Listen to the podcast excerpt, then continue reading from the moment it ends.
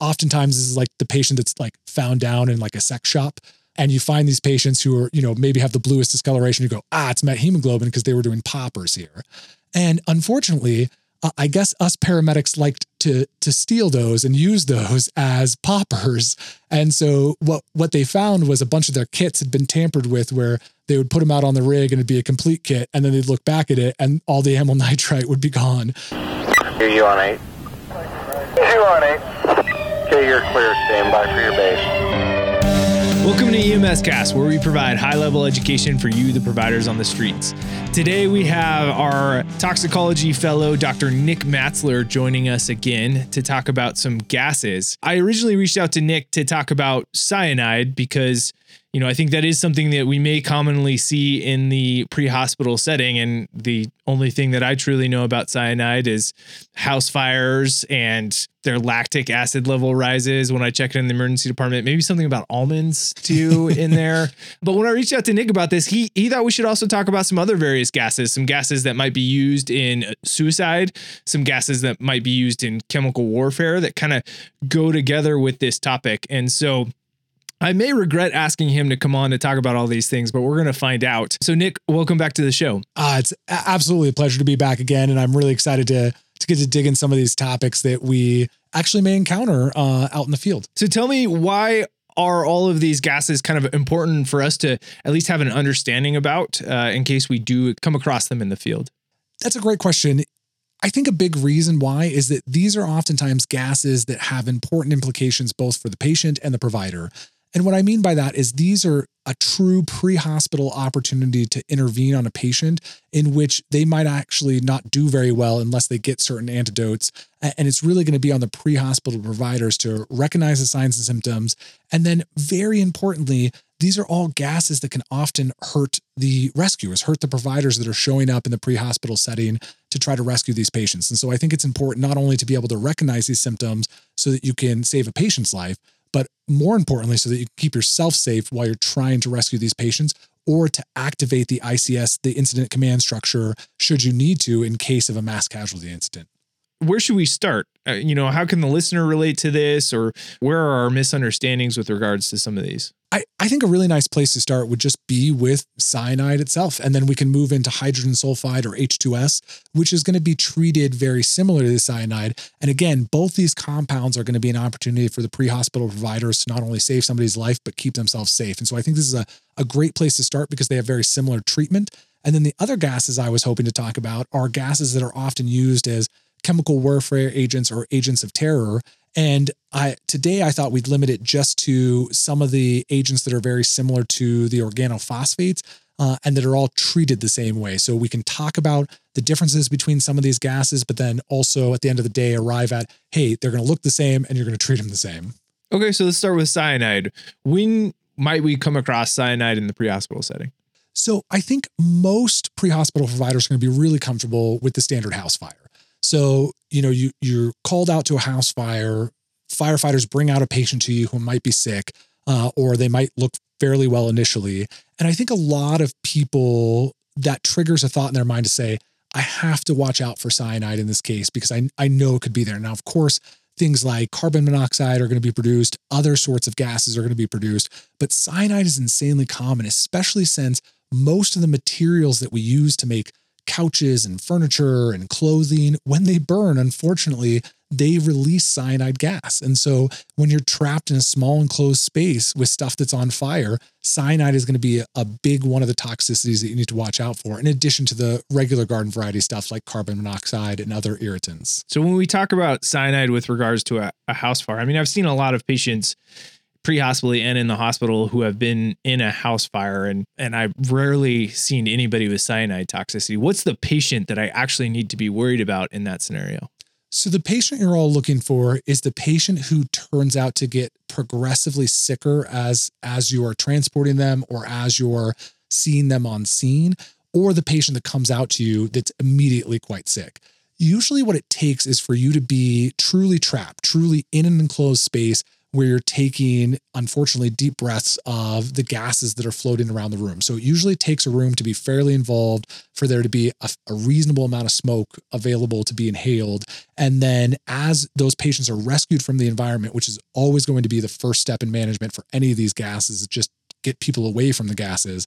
As they're rescued from the environment, it's very important to see kind of what they look like initially and then how they evolve over time. So the common cyanide toxic patient comes in two flavors. One is the patient who is just out from the get go, like they're brought out, they're already unconscious. You get your first set of vitals and you're like, wow, this person's super sick. They're very hypotensive, they're very tachycardic. They may even be bradycardic by the time you see them. And that patient is already super, super sick. The other category of patients from house fires are ones that might come out and look reasonable. They might be coughing, clearly exposed to smoke and soot and things like that. And initially, you might get a set of vitals and they're actually hypertensive and they're very tachycardic or even mildly tachycardic. And you might think to yourself, oh, this hypertension is just due to the stress of being in a house fire, which would be a, a very reasonable first thought to have. What's very interesting though is, is part of the way cyanide works is that when it starts initially poisoning your cells, your body's very smart and says, wait a minute, something is going wrong here. And so it just dumps all your catecholamines into your bloodstream. So, in response to this kind of cellular poisoning that's happening, all of your norepi and epi and all these other neurotransmitters that are trying to increase your heart rate, increase your blood pressure, they just get dumped out of all these cells. And that does lead to some transient hypertension and tachycardia. So it's not unusual to first see a very cyanide toxic patient who may have some vague neuro symptoms that they're not quite acting right. They're a little altered.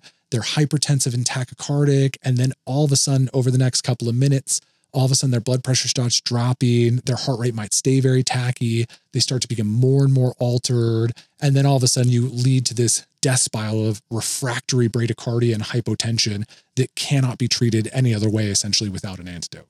Hmm. Okay. So I'm looking out for the patient who was trapped in a burning building, specifically in a room that was likely involved with lots of smoke. They were trapped in there for an extended period of time.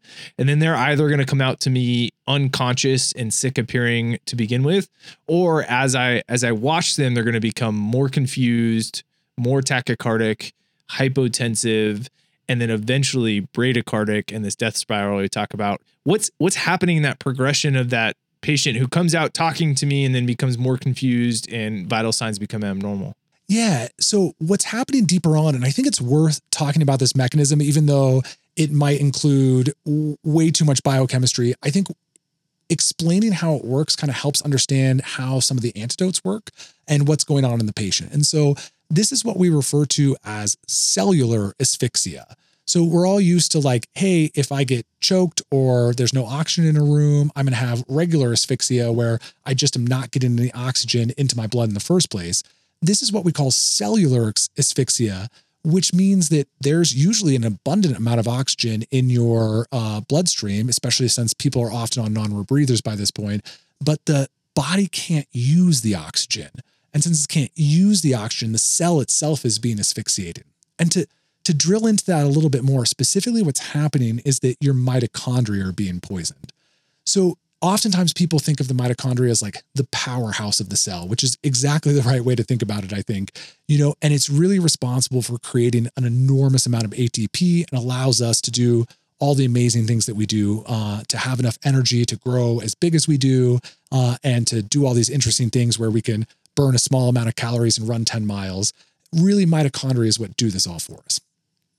Part of the mitochondria called the electron transport chain, or sometimes is referred to as the respiratory chain. The reason it's called that is because as electrons are passed through the electron transport chain, where they eventually end up is oxygen. And so that's why we breathe in the first place, to, to get oxygen at least.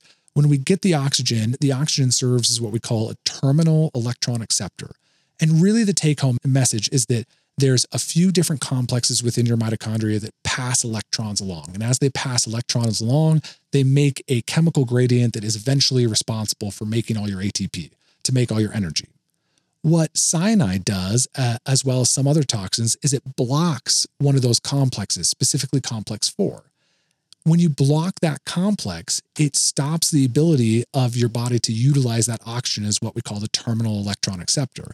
And as it blocks uh, that ability, you no longer can use your mitochondria to produce ATP.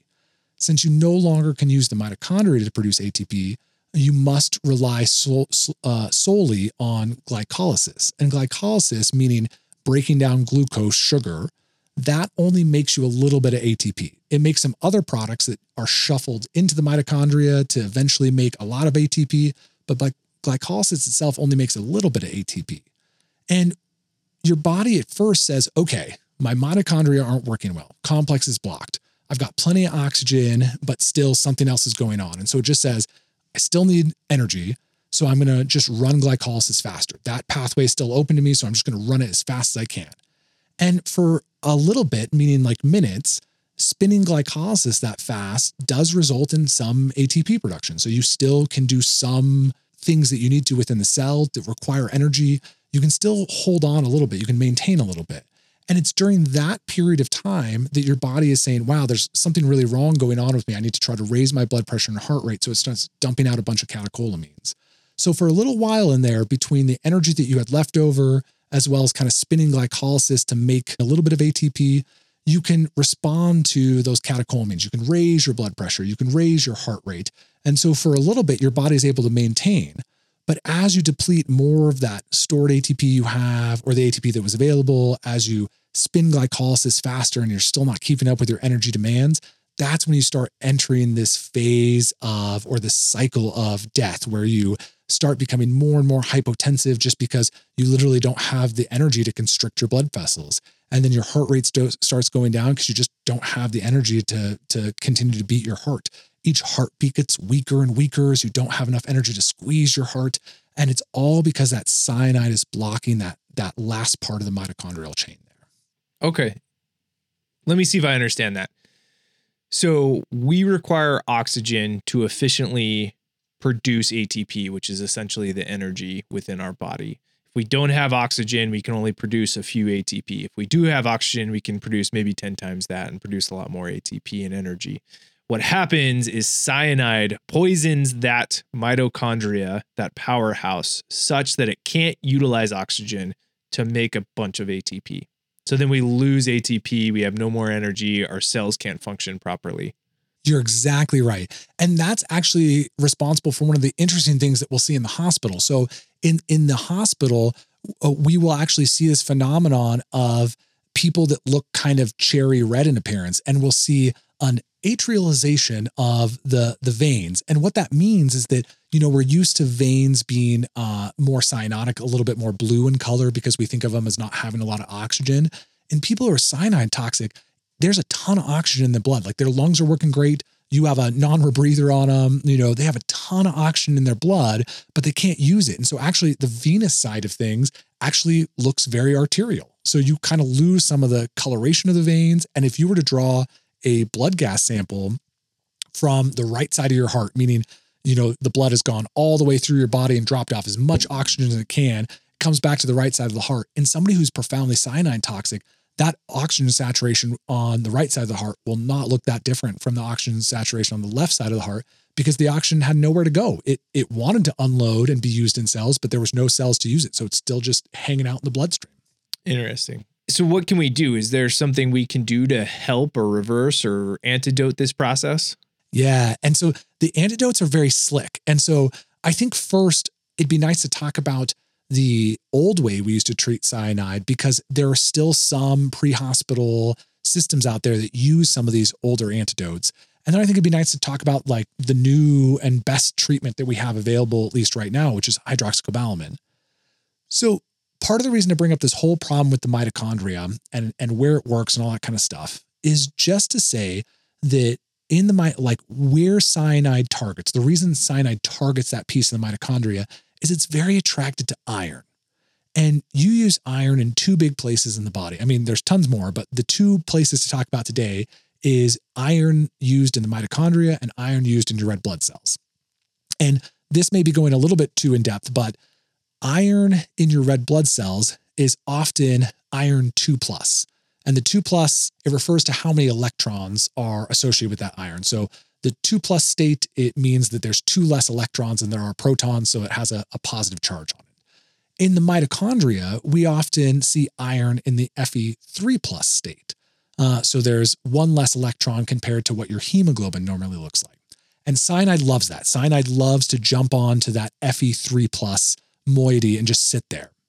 And so, one of the old ways to treat this is to actually induce methemoglobinemia.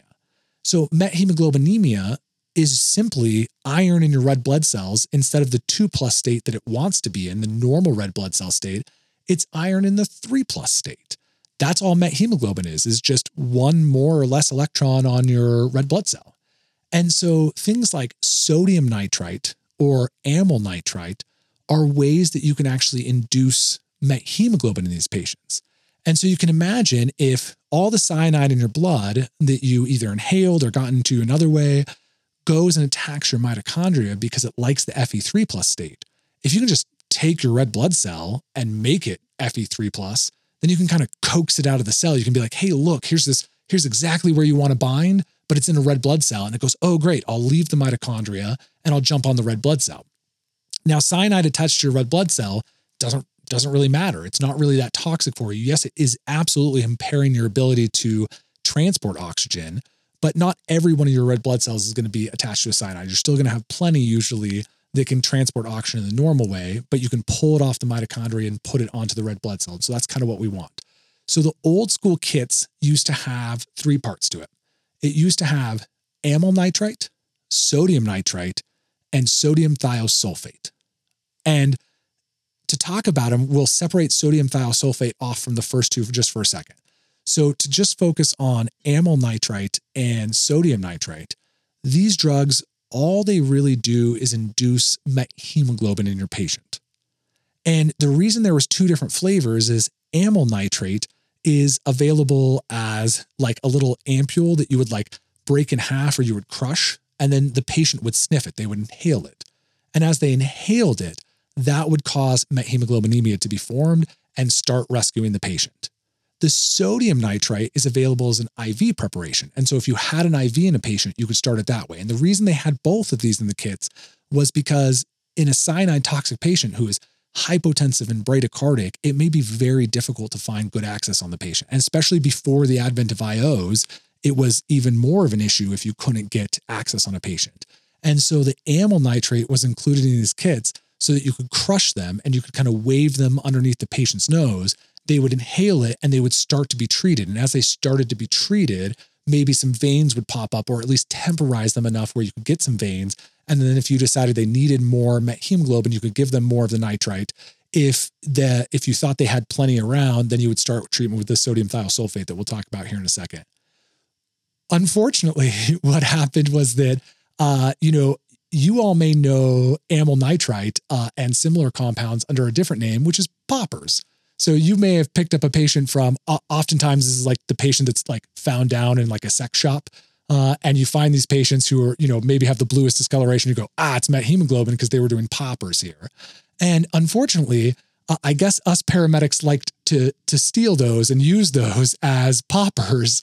And so what what they found was a bunch of their kits had been tampered with, where they would put them out on the rig and it'd be a complete kit, and then they'd look back at it and all the amyl nitrite would be gone, and only the the sodium nitrite and, and thiosulfate was left. So the original kit had all three. The the the newer kits after that just had the two components: the sodium nitrite and the uh, sodium thiosulfate, so that uh, the paramedics would stop stealing them uh, overall for their own uh, personal use. Wow, we'll, we'll probably need to do an uh, its own episode on poppers uh, and the history of paramedics stealing and using poppers. But just quickly to connect that for anybody who doesn't know, what's the draw of recreational using a popper? So poppers in general uh, typically make people feel like a little bit lightheaded and kind of give them like a euphoric or high sensation. It also is a pretty potent vasodilator. Uh, it makes some nitric oxide. And to not be uh, too in depth, other medications that somebody might consider that do a similar thing would be medications like Viagra. Uh, and so this is why they're sold where I mentioned they're sold. And this is why you might see them uh, available, why people might consume them recreationally. Fair enough. All right. Bringing it back out of the sex shops.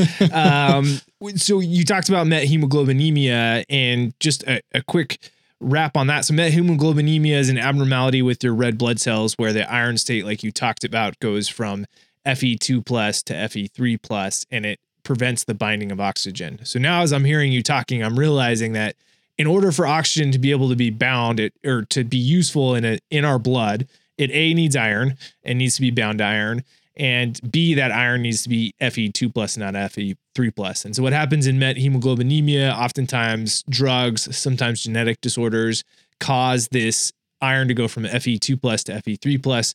Oxygen can no longer bind to the red blood cells, and you get kind of this cyanotic appearance when you put them on the pulse ox. They have low oxygen levels, and we could do this justice on its own episode.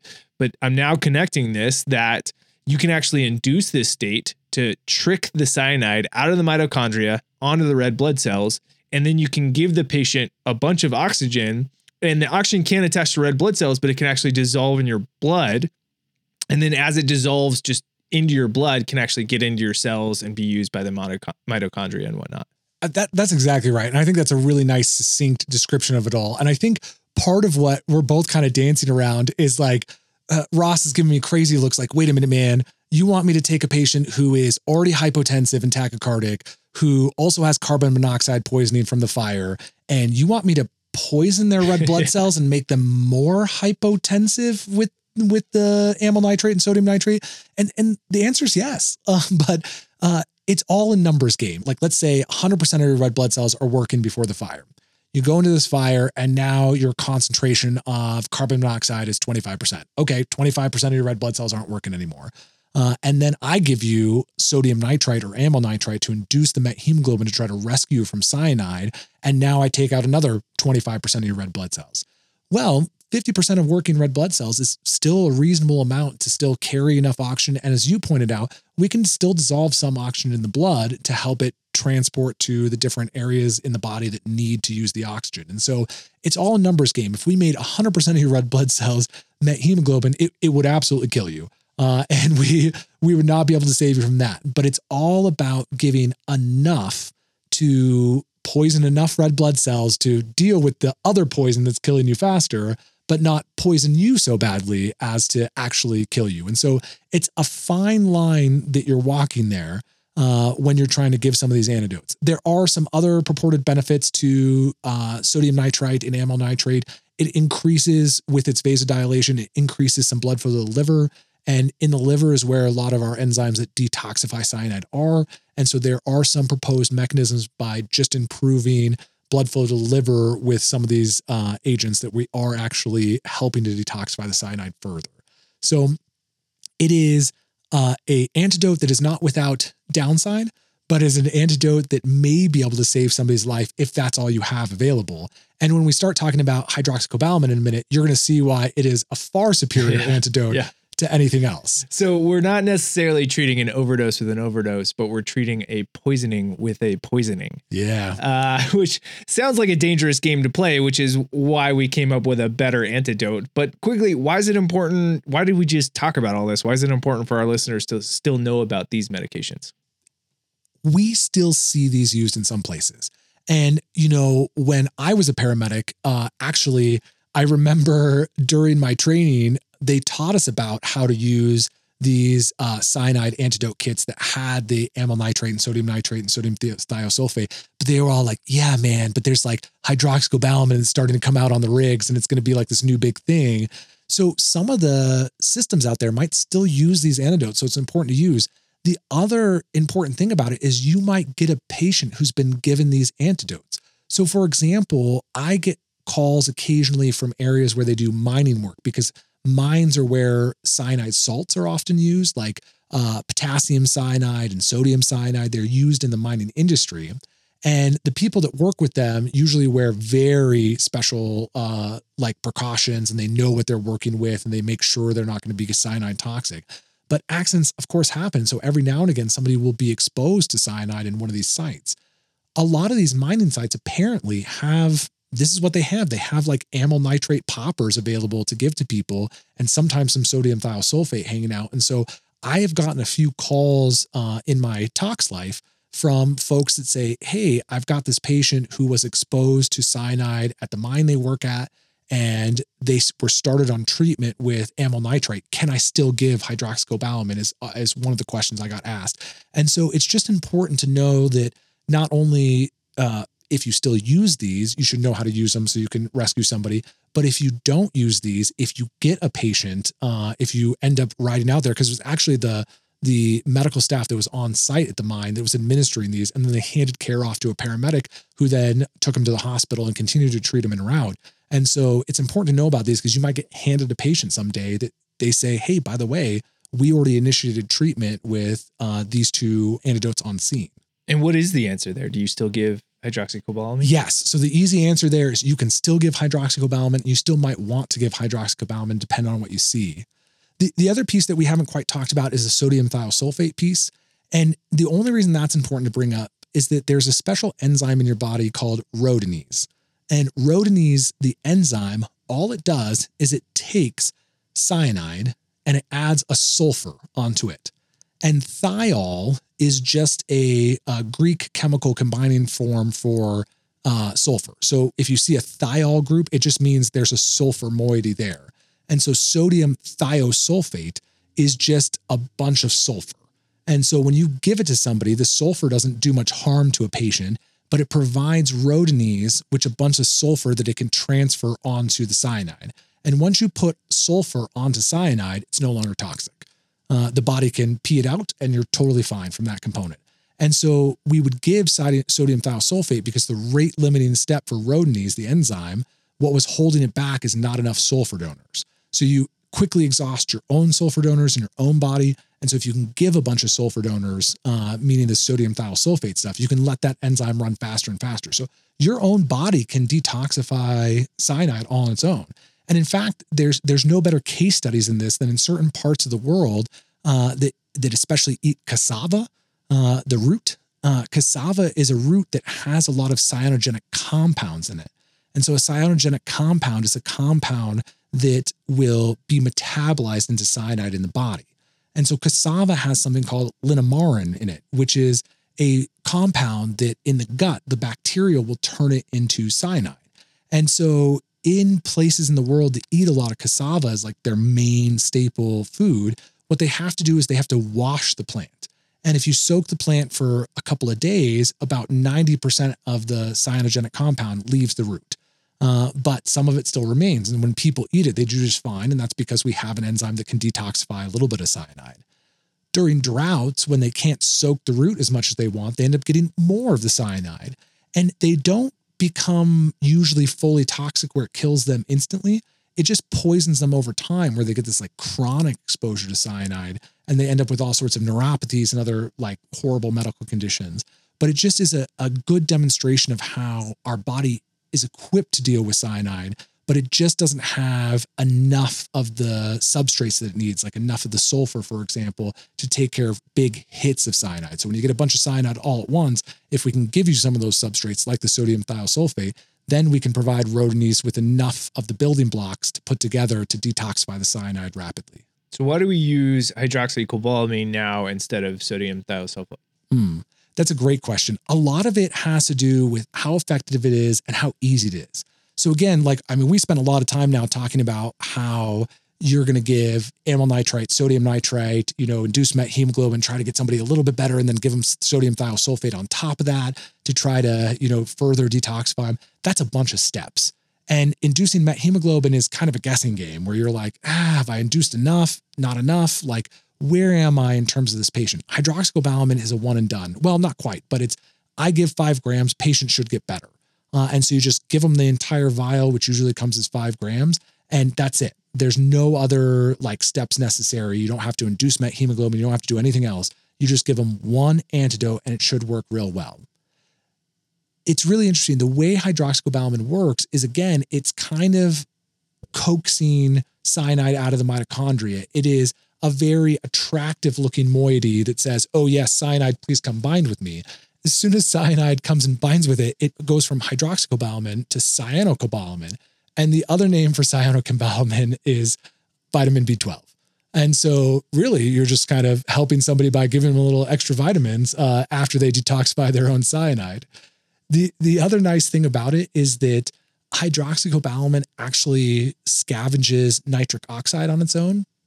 And kind of as we alluded to earlier, nitric oxide is a potent vasodilator. And so one of the side effects of hydroxycobalamin is increased blood pressure. And in somebody who's dying of refractory hypotension in front of you, well, a little bit of increased blood pressure is kind of a, a very reasonable thing in that patient.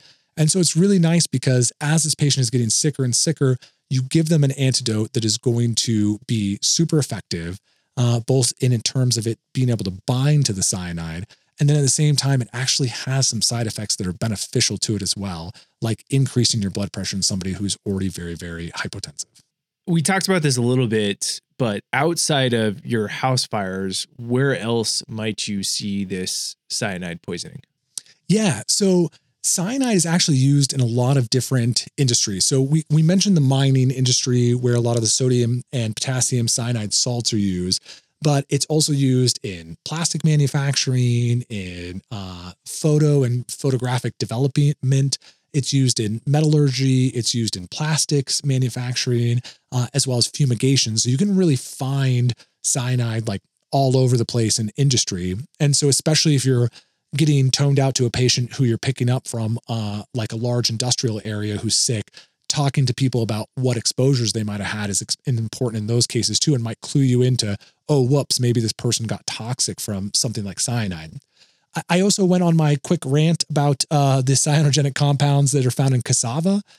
Actually, you can find cyanogenic compounds in a lot of different things too. So uh, some of the things that might uh, be surprising is the seeds of like apples, peaches, apricots, bitter almonds, cherries.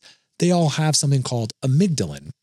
And amygdalin is very similar to linamarin, just meaning that amygdalin is a cyanogenic compound. And all that means is that it has a cyanide moiety somewhere in it.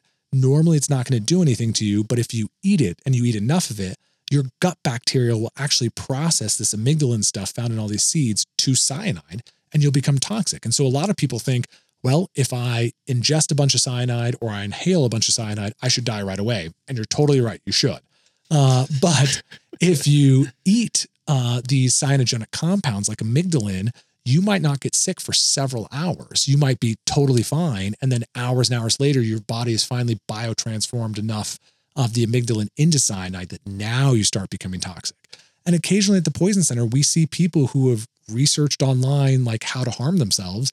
And some of these websites will talk about, hey, if you get these seeds, and especially if you crush them, uh, like if you eat the whole seed, you're probably fine. But if you crush them and you eat a lot of them, you might get pretty cyanide toxic, and then you might need to be treated. And so sometimes, you know, you may not realize that what they've done is actually something that can harm them hours down the road.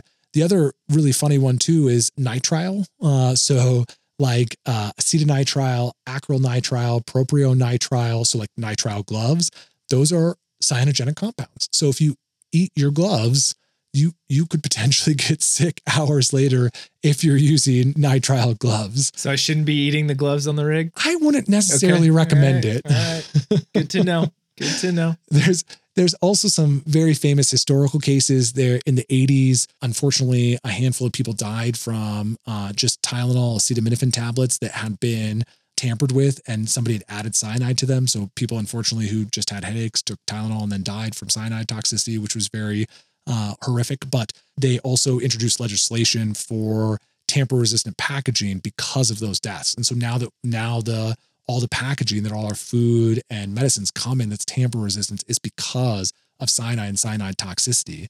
Of course, cyanide has been used in warfare as well. And so it was used by Napoleon uh, as one of the like earliest uh, uses of these kinds of warfare agents. It was used in World War One as a gas. And then unfortunately in World War II, uh, it was one of the main methods of execution for the Nazis to carry out their atrocities and genocide against the Jews. Uh, and so it's it's a cyanide is a very important compound that's been with us for a long time. It was also how Jim Jones and his cult uh, committed suicide in the uh, Flavor Aid. It wasn't actually uh, it wasn't actually Kool Aid. It was Flavor Aid. Kool Aid's okay. been smeared for a long time. so uh, like Kool Aid. yeah, exactly. So really, it's Flavor Aid that should get all the hate, but uh, they also use cyanide. So it's a very important poison within our history, not just one that we'll still encounter. Okay. So now we've we've come across the patient who was either trapped in a burning building or in a mining accident or took a bunch of seeds in an attempt to harm themselves. What is our trigger for treating this patient with our antidote hydroxycobalamin? Yeah. And I think this is the most important point to bring up.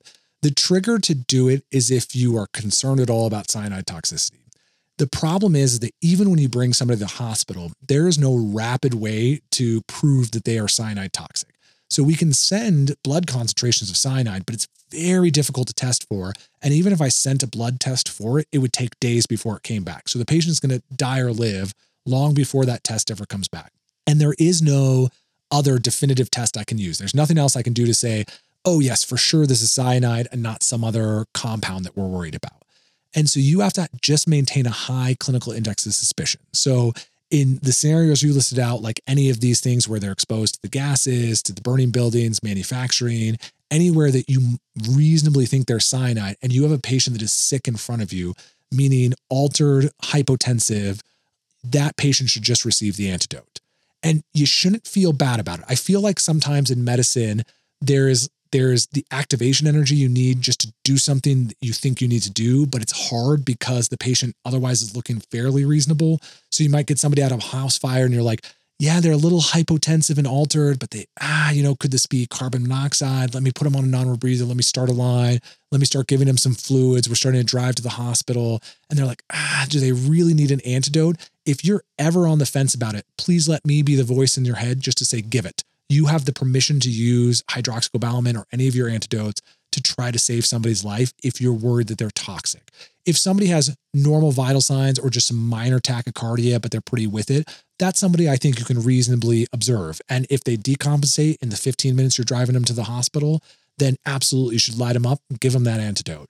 Uh, but if they're already sick when you get to them, you should just be giving the antidote some people will talk about like, well, what, what's the downsides? Like, why not just treat anybody I'm worried about? People often worry about what you're doing to blood work tests. You may have heard about this that like, uh, if you ever have seen hydroxycobalamin, I encourage you to look at it on your rigs and things like that, but it's a very deep red color. And that color stains everything, like everything. And in fact, people that get hydroxycobalamin, even in smaller doses than we give, may have reddish discoloration of their urine, tears, sweat uh, for sometimes weeks after you give it. So uh, they can have all this discoloration. That obviously doesn't matter. You're like, you can warn somebody, hey, you, you might, if you cry, cry some red tears for a while, which might be disconcerting if you didn't warn them. But, you know, that's no big deal. But could be a Catholic miracle. Could be a miracle. That's right. Stigmata right there. Uh, but the, the issue sometimes people bring up is that a lot of the tests we do in the hospital are based on what we call colorimetric assays. So they're assays that we rely on a color change to interpret whether they're positive, negative, and to what degree they're positive or negative. So the best example I can give you off the top of my head is creatinine. So creatinine, we the color changes, we measure the color, and based off the color, we say your creatinine's X, Y, or Z. Well, if you give somebody hydroxycobalamin, I can no longer accurately measure their creatinine as if I use a colorimetric creatinine test. And that goes for any test that use a colorimetric assay to determine it. And so some ER docs might wrongly get mad at you for giving hydroxycobalamin to a borderline patient because they'll be like, "Oh my gosh, you've ruined all my blood tests for days. I'm not going to know what's going on with this patient." And and that is not the right attitude. So if you ever get grief about that, you can just smile and nod and walk away knowing that you still did the right thing and, and just don't worry about that doctor. Uh, because ultimately, it, it, doesn't matter what their lab tests are. It matters whether they're alive or not and whether you kept them safe or not. And so sometimes I hear people that have either been yelled at about that kind of an issue in the past or they know about that issue and they're just worried, ah, am I going to mess up these lab tests? And now the docs are going to have a harder time figuring out what's going on do not worry about that. Just treat them with the antidote hydroxycobalamin and ensure that they're safe. And then we can figure it out on the back end because there's lots of slick ways to order different flavors of lab tests or do different things that aren't colorimetric based. So we can still get some answers from people. It's much more important that you treat them up front. Good to know. So, a patient who has the history of exposure and then the vital sign or mental abnormalities that make you concerned that they are sick. A patient with history of exposure and a sick patient that triggers treatment. That's perfect. That's the exact right way to think about it because we just don't want you to watch somebody who's hypotensive and potentially getting worse all the way to the hospital just because you're worried about giving the antidote. The important thing is just to give it if you are have high clinical suspicion, which is exactly the the scenario you just laid out. Great. And then a patient who maybe a little tachycardic, but normal blood pressure, normal mentation, you can watch them for a trend. And if you start to see their trend, their blood pressure becomes hypotensive, they become altered, trigger, give the medication. You're exactly right. And that's part of the reason I brought up kind of the abnormalities and vital signs in the very beginning, meaning that sometimes these people will initially be hypertensive and tachycardic before they get real sick. Because if you pull somebody out from the fire, you're monitoring them really keep a close eye on their blood pressure, especially if they were hypertensive to begin with, because it within five to 10 minutes, you might see them going from a little altered, but but pretty reasonable vitals for what you see. You might be like, ah, yeah, this guy might have underlying hypertension. So blood pressure 160, I don't care about right now. And then over the next five to 10 minutes, oh, oops, now sudden they're they're going down in terms of their heart rate and their blood pressure. And you should, some people would be like, well, does that make sense for cyanide? And it does. Like that is exactly the natural history of it. And so watch those people closely, even if they start dropping over 10, 15 minutes of transport, still treat them with the hydroxycobalamin. That's a good point that we should talk about. So you talked about with the seeds, it may take a few hours for those to be metabolized by your gut bacteria and then turned into cyanide before you come sick. What about the other methods of exposure, like inhalation from a fire? What's the timeline we would expect to see that cyanide toxicity take place and see those abnormalities? That's a really important question. The the easiest way to answer it is that it really depends on the concentration of gas in the air. So like if you're in an industrial setting or a fire, depending on how high the amount of cyanide in the air is, it might take longer or shorter before you get sick and die. And so, if there's a high amount of cyanide in the air, which we usually expect from like house fires or certain industrial applications, if you take a few breaths, you're going to get pretty sick pretty fast. And so, from an inhalational route, as long as there was a sufficient concentration of gas in the air, you should get sick pretty darn quick. So we're talking within minutes, certainly not much more than like 15, 20 minutes. So if you pulled somebody out from a fire and they had inhaled some cyanide, but now it's 30 minutes later and their their vitals still look pretty good, I have a lower suspicion that they're going to go on to get worse. They still might, but more often than not, they're probably going to start heading in the right direction. Their liver is going to naturally detoxify any cyanide that was there, and they're probably going to be safe. Still, somebody should watch closely. So inhalation is usually very quick just like you said, if it's ingestion of something that needs to be transformed, so if it's your nitrile gloves, if it's your, you know, uh, I I blended up a 100 apple seeds and ate them or whatever, those people are going to have a much more variable presentation where it might take hours before they get sick, maybe even up to 24 hours until they get sick. And then uh, there's people that eat uh, cyanide that is more like the uh, cyanide salts, like potassium cyanide or uh, sodium cyanide those people tend to usually get sick within 20 or 30 minutes. So, like ingestion of cyanide itself or inhalation usually makes you sick up front. Ingestion of things that need to be biotransformed into cyanide, like seeds or cassava or nitrile or any of these kinds of things, usually take longer before you get sick. So, it's good to know that, you know, if somebody's called you and said, well, earlier today I tried to harm myself by blending a bunch of apricot seeds and eating them. They might look great in front of you. They might decomp in the back of your ambulance or they might decomp the next day. Uh, so it's just somebody that has to be watched for a long time. Anything else we need to know or be aware of with cyanide? Well, I think those are a lot of the highlights overall. It's just have a high clinical index of suspicion and remember to keep yourself safe uh, above anything else in some of these exposures you can also, one thing I forgot to mention is you can absorb cyanide through your skin in limited amounts. And so, if somebody has cyanide powder on them or a salt to contain cyanide, you want to brush it off their skin. Uh, and ideally, uh, you want to be in fully uh, protective equipment. Ideally, it would be like an SCBA because cyanide salts tend to react with water and produce gas right away. And so, you want somebody who can decon the patient for you who is fully protected, and then they can hand them off to you and you'll be safe. If somebody was just pulled out of a house fire, you, you are not going to get exposed to cyanide because all that gas is left in the house. It's really that just the folks usually in like mining or or uh, photographic equipment and things like that, if they get it on their skin, they can absorb some of it. You're going to want to make sure it's off before you get them in the back of your ambulance in a few sentences with minimal mentions to chemical structures, can you just uh, wrap up cyanide poisoning for us and summarize this? I, I I'm gonna give it a shot here. You know my uh, love of going too deep, uh, so I'm gonna try to try to try to break it down as basic as I can. So the patients you should be worried about are patients that are coming from places where there was burning anything, uh, because almost anything can create cyanide gas, or industrial applications or mining applications. Usually, people are going to let you know cyanide's around there. But getting a patient that was exposed to something you suspect of cyanide, they can initially be hypertensive and tachycardic. They will eventually develop hypotension and bradycardia that's refractive. And if you have a patient, as you very well pointed out earlier, in the right clinical scenario, meaning you have any suspicion for cyanide and they are sick in front of you, you should treat them with the antidote. And in most cases, that's going to be hydroxycobalamin. Thank you so much, Nik. That this was a fascinating topic about cyanide poisoning and a lot of great information there for for both myself and our listeners. I think we've run on a little bit here, so I know you want to talk about some other gases, but here's what we're going to do. We're going to pause here. We're going to end this episode for this week, and our next episode coming out, we're going to talk about those other gases you wanted to chat about. Okay? I think that sounds perfect, Ross. Perfect. Thanks. Yeah, how long was that? That was about an hour. Oh shit! really? Yeah. uh-huh. yeah.